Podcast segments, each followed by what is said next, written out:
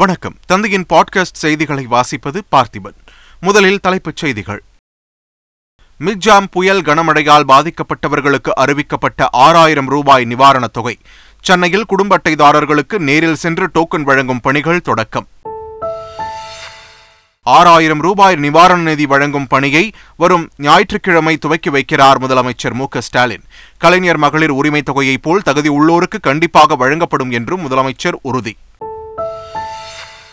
தமிழகத்தில் நாளை 9 மாவட்டங்களில் கனமழை பெய்ய வாய்ப்பு. சென்னை வானிலை ஆய்வு மையம் தகவல்.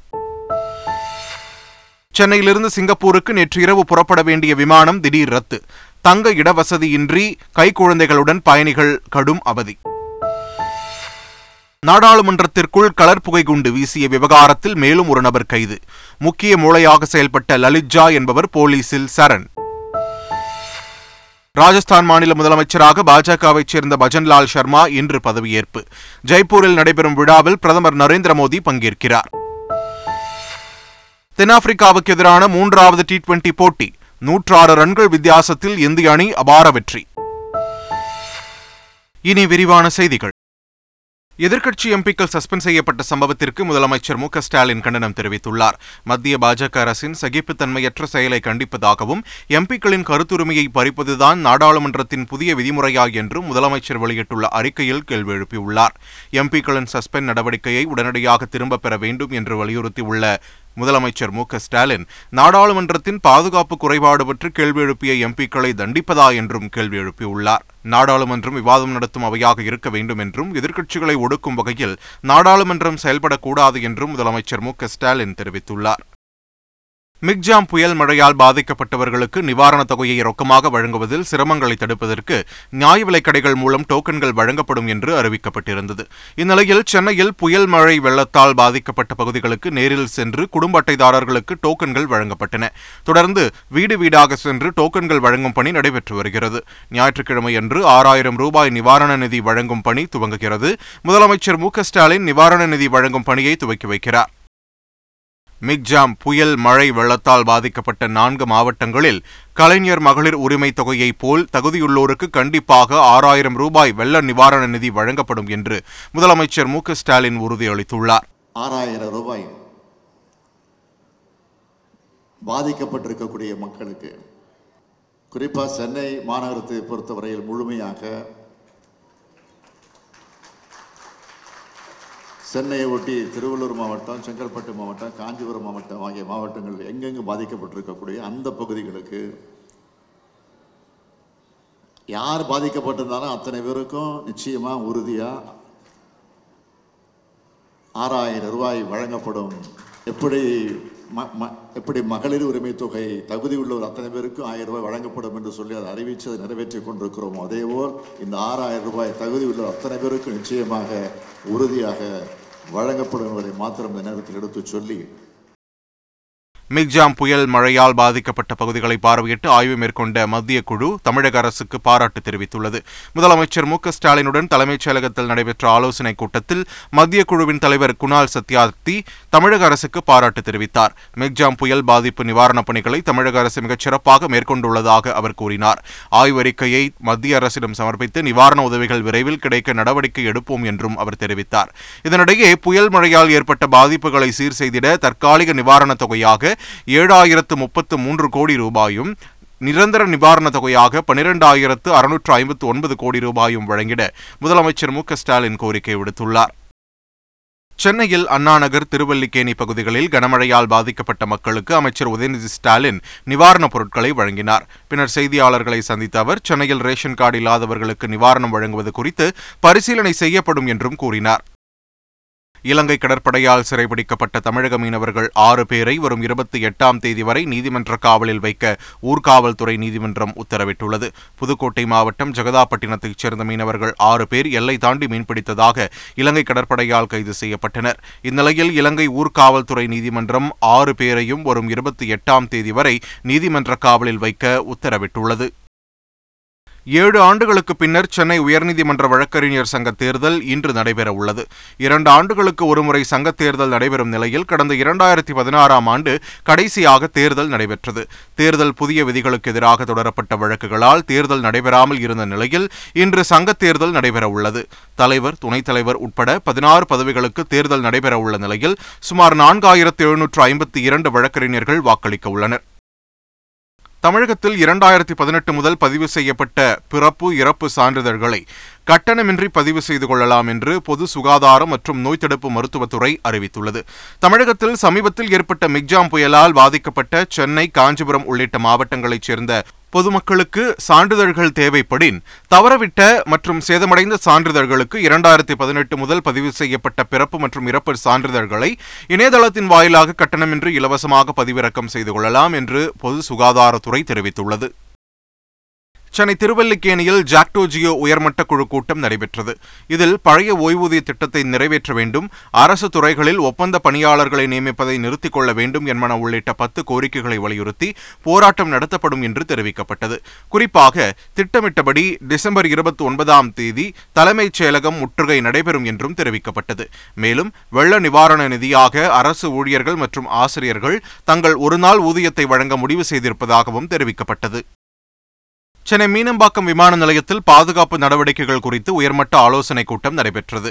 மத்திய உள்துறை அமைச்சக சிறப்பு செயலாளர் சுகந்தி தலைமையில் விமான நிலைய பாதுகாப்பு அதிகாரிகள் கூட்டத்தில் கலந்து கொண்டனர்.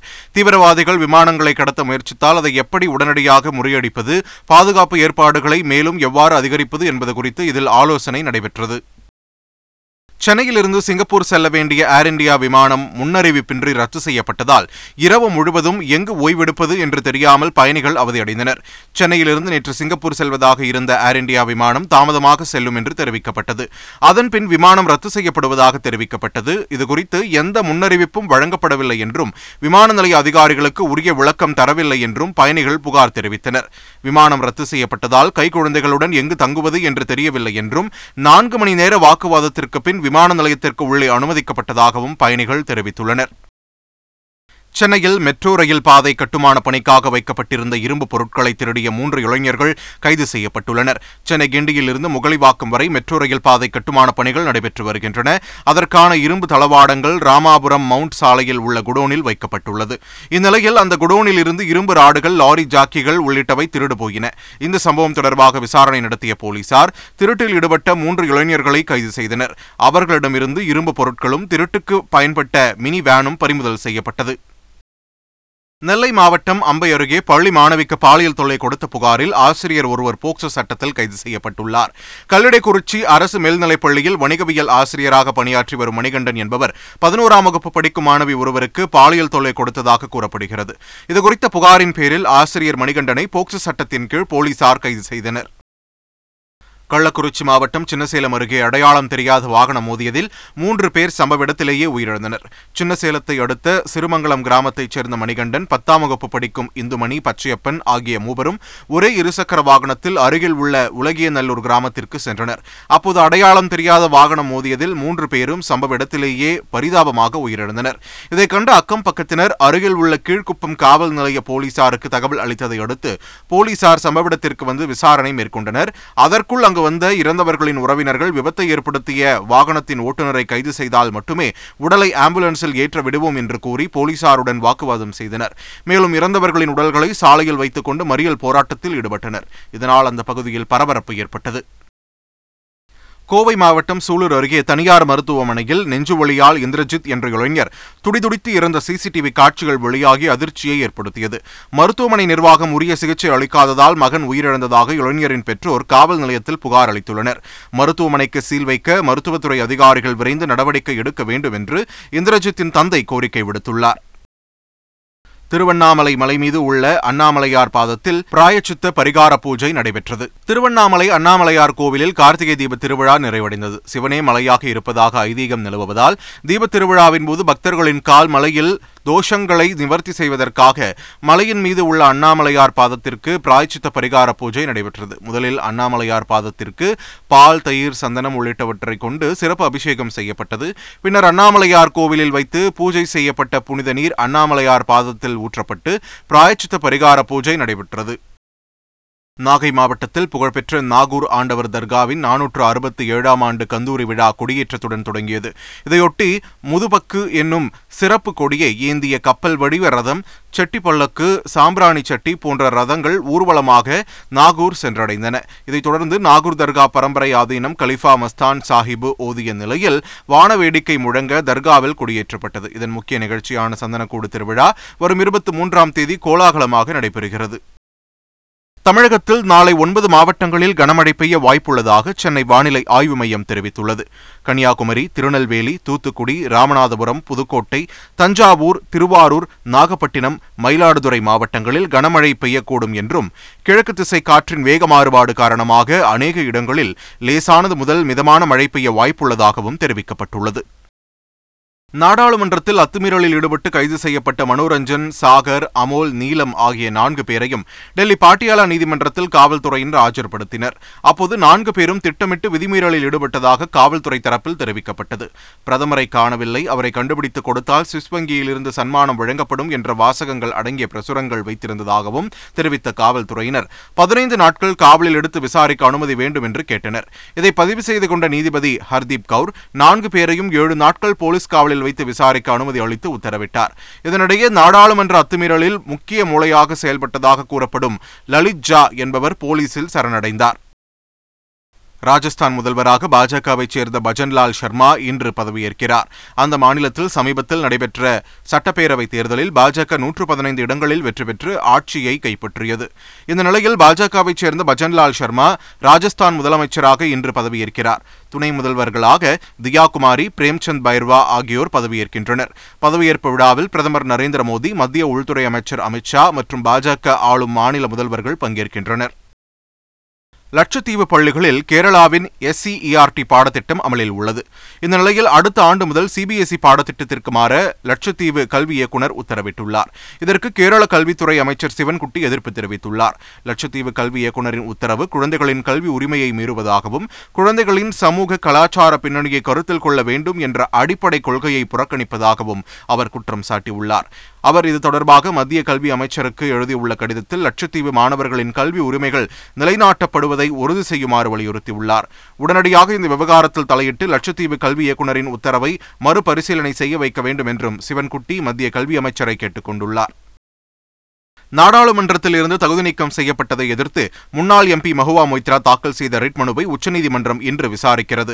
ஹிரானந்தானி என்ற தொழிலதிபரிடமிருந்து கோடிக்கணக்கில் பணம் பெற்றுக்கொண்டு திரிணாமுல் காங்கிரஸ் MP மகுவா மொயத்ரா மக்களவையில் அதானி குழும நிறுவனங்களுக்கு எதிராக கேள்வி எழுப்பியதாக குற்றச்சாட்டு எழுந்தது. மேலும் மகுவா மொயத்ரா தனது நாடாளுமன்ற வலைதள கணக்கின் கடவுச்சொல் உள்ளிட்ட விவரங்களை ஹிரானந்தானிக்கு வழங்கியதாகவும் புகார் எழுந்தது. தொடர்ந்து இந்த விவகாரத்தில் மகுவா மொயத்ரா மக்களவை உறுப்பினர் பதவியிலிருந்து தகுதி நீக்கம் செய்யப்பட்டார். இதனையடுத்து அவர் தனது தகுதி நீக்கத்தை எதிர்த்து உச்சநீதிமன்றத்தில் ரிட் மனு தாக்கல் செய்தார். அந்த மனு இன்று விசாரணைக்கு வரவுள்ளது. கேரள மாநிலம் கொல்லத்தில் வசிக்கும் 80 வயது மூதாட்டி எளியம்மாவை அவரது மருமகள் மஞ்சுமோள் வர்க்கீஸ் அடித்து கொடுமைப்படுத்தி வந்ததாக கூறப்படுகிறது. இந்நிலையில் மாமியாரை அடிக்கச் சொல்லி மகளை வற்புறுத்தும் மஞ்சுமோள் மாமியாரை திட்டி கீழே தள்ளிவிட்ட சம்பவம் பரபரப்பை ஏற்படுத்தியுள்ளது.